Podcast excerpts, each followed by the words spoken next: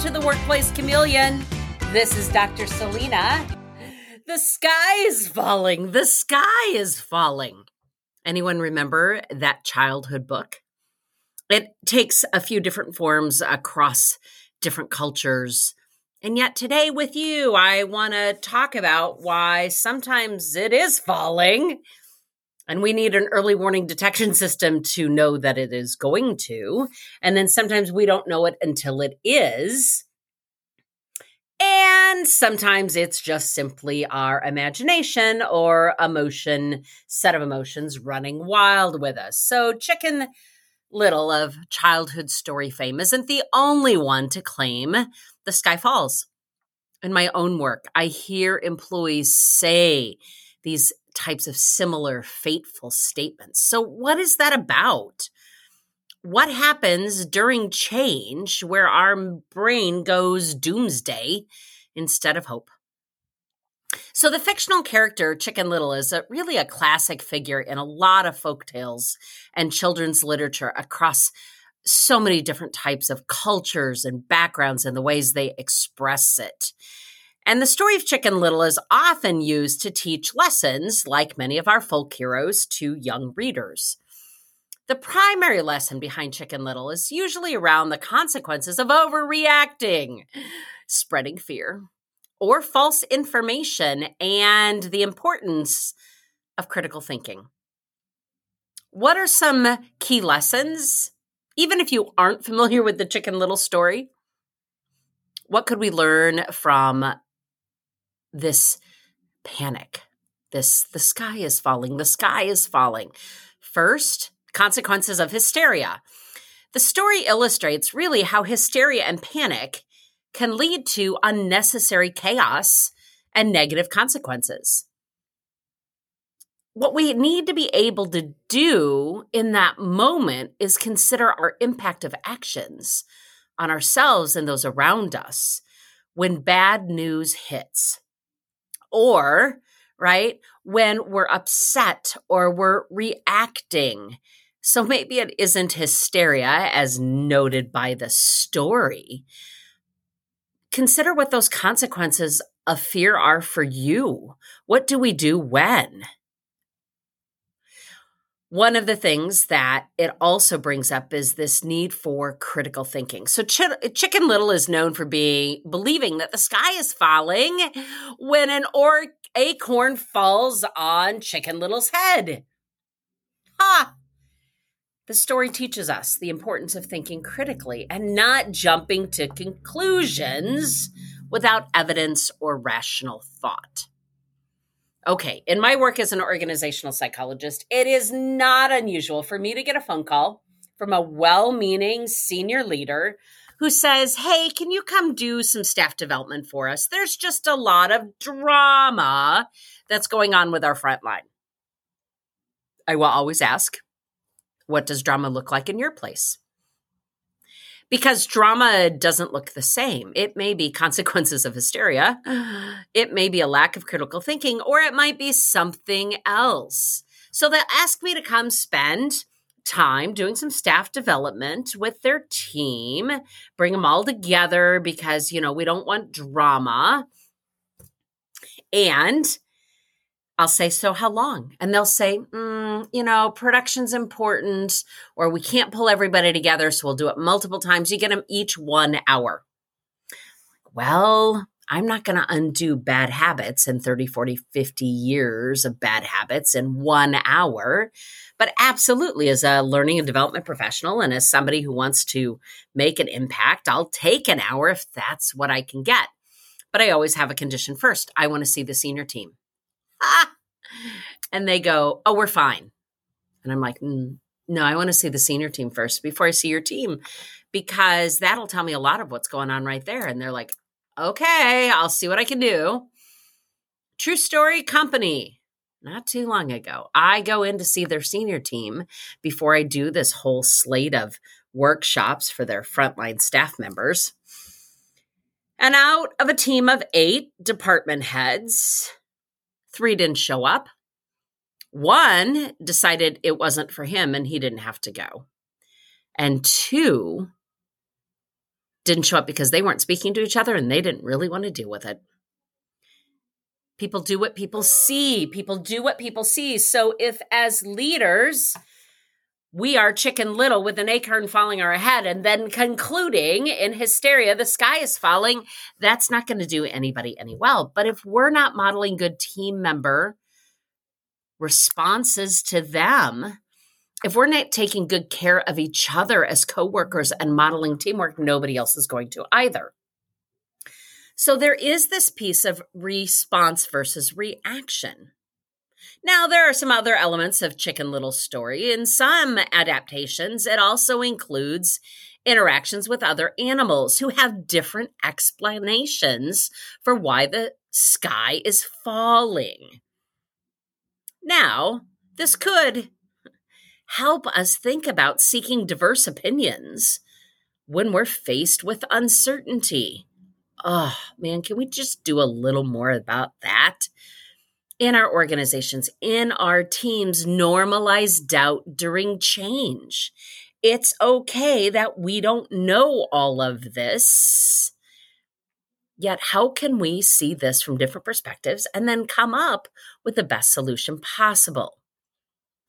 Time and place is another one that comes with the Chicken Little story because the importance of verification is central to this idea. Instead of blindly accepting information, we need to verify facts and seek evidence before making conclusions or taking actions. Chicken Little's story underscores the significance of verifying information. What does the data tell us? Data can be numbers, but data can be also perspectives from different people involved in the situation. One of the themes that most often comes up with change at work and a chicken little type of panic is the need for us to overcome our fear. And when Chicken Little's panic and fear cause her to spread, spread some hysteria among her friends, it emphasizes the need to remain calm in challenging situations and not let fear cloud our judgment. Fear still shows up too much at work. So, as a leader, as an influencer, as a team member, where can you help reduce fear during change? Employees can experience fear in the workplace for all sorts of reasons. And these fears can have a significant impact on our job satisfaction, performance, and really our overall well being. Some of the reasons why employees get fearful at work that I see in my walk alongside every day with organizations job insecurity. When we are concerned about job stability or the possibility of layoffs or downsizing or mergers and acquisitions, this can create a perverse, pervasive sense of fear with employees. We see this also with economic downturns and industry changes or organizational restructuring maximizes, like exasperates those fears. Fear of reprimand or termination in our environments where maybe expectations aren't clear, support isn't there, a punitive approach to performance management is taken, where we aren't allowed to fail safely, we may fear discipline actions, including reprimands, warnings, or even termination when our job performance is not meeting expectations. what an opportunity we have to be even clearer with people to reduce the fear because you can't improve, you can't learn if fear has overtaken. Now, I am not saying that there aren't some performance management issues, plenty of them that need to be addressed. The question is, how will we address them? Micromanagement, that overly controlling or micromanaging supervisors will do for the intent of creating fear, where employees don't feel like they can make mistakes or not meet strict standards. We get really picky or we stifle employees' autonomy and creativity with micromanagement. Certainly, there are other well founded spaces where fear shows up with workplace bullying, harassment, discrimination from colleagues and supervisors will create a hostile work environment and still and instill fear in victims. Other types of fear that sometimes shows up in my daily conversations would be unrealistic expectations, pressure to meet unrealistic goals, deadlines, or targets. We need a good push. I love good stretch goals. But without adequate resources or support leads to increased stress and probably a fear of failure. The number one thing I keep hearing about is lack of clear communication. Poor communication from leadership can leave employees uncertain about their roles, their responsibilities, and the future direction of the organization, contributing again to anxiety and fear. When people don't know, they make it up. We certainly see fear of change take hold. When I'm really good at something, when I'm an expert or I'm comfortable doing what I do and you change it, I'm now a learner. It takes effort. So employees may fear organizational change, and that then leads to uncertainty. Other types of things that can show up fear of conflict. We may avoid addressing workplace conflict due to fear of repercussions or negative consequences. We may not want to speak up or give a presentation that can hinder our communication. It can hinder our sharing or even our career go- growth.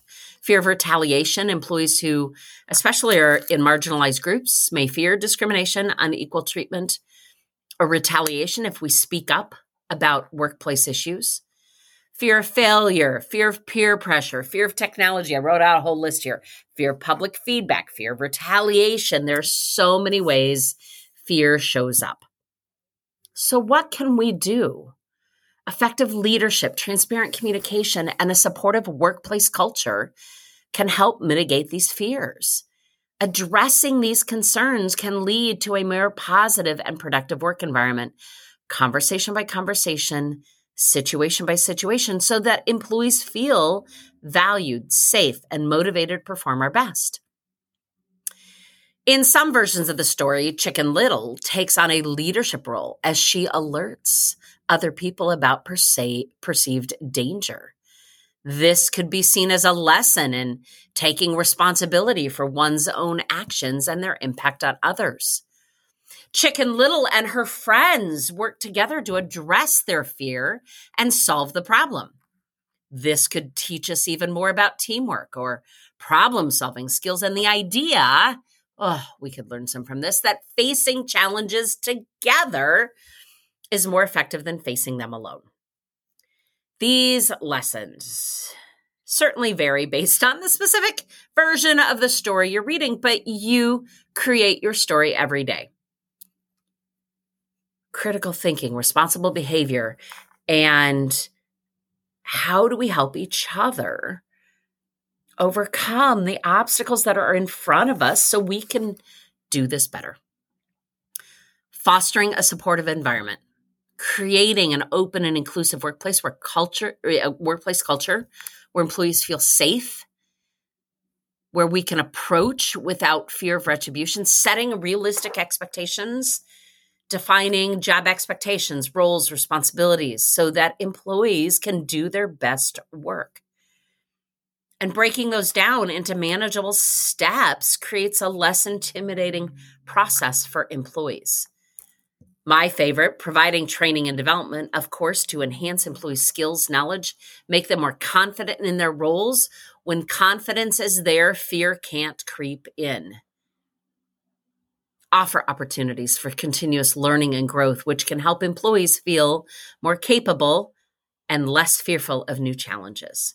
Constructive feedback, leading by example, offering empathetic support all help us minimize the negative emotions so people can focus on what's most important what you produce, who you serve, taking great care of their responsibilities. There is another favorite of mine, and that is actually to encourage risk taking. And you might say, uh, Celina, that we're trying to reduce fear, and risk is fear. Not necessarily, not when you build muscle strength there when we talk about our risk taking approach, when we take calculated risks and uh, experiment, when we let employees know it's okay to make mistakes as long as they learn from them, it builds some muscle strength there, and they're going to be more confident and more knowledgeable and take and handle risk better. So, where do we do with all of this? Monitor progress. Where are you at now? Check in with employees, see how they're feeling about their work and any fears that they may have.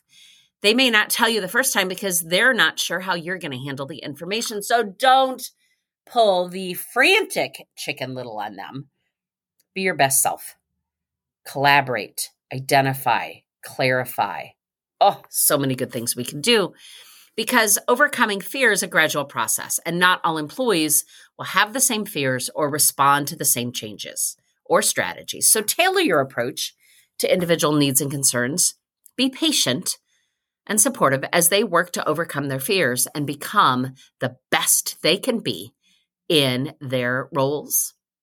On behalf of the Workplace Chameleon, learn something new today, smash some more he- mental health stigmas today, and make good choices. This is Dr. Celina. Until I see you or check in with you or you log on to the next episode. I'll see you again.